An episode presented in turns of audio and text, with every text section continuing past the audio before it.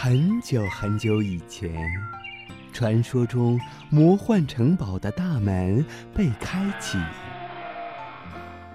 哇！依依，你看，看什么？一颗颗多彩故事的种子在发芽。玲玲，你听，听着呢。一个个小精灵们，是不是想要告诉我们些什么呢？小伙伴们，让我们一起去领略其中的奥妙与神秘吧！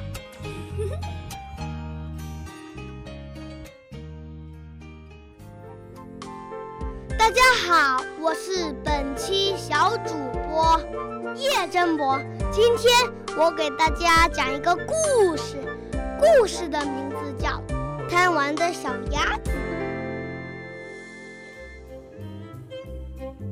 一天早晨，小鸭妈妈出门去办事情了。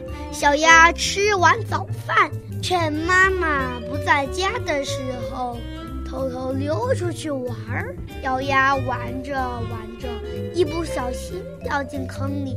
小鸭大喊：“救命呀！救命呀！”森林里的小动物们听到叫声，都跑过来看，原来是小鸭子掉进了坑里。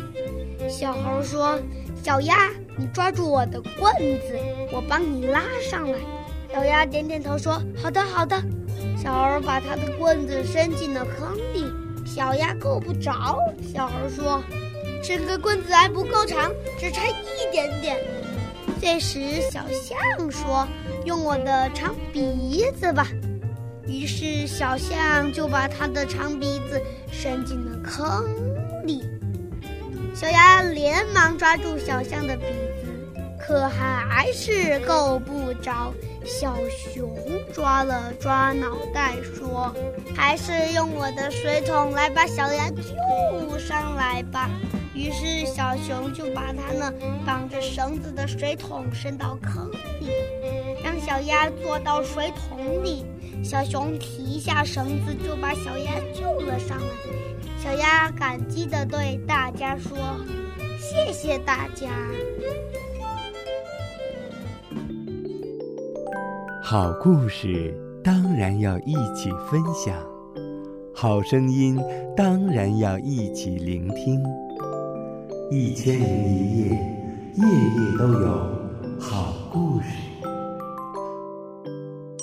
更多精彩故事尽在《一千零一夜》。童话童装。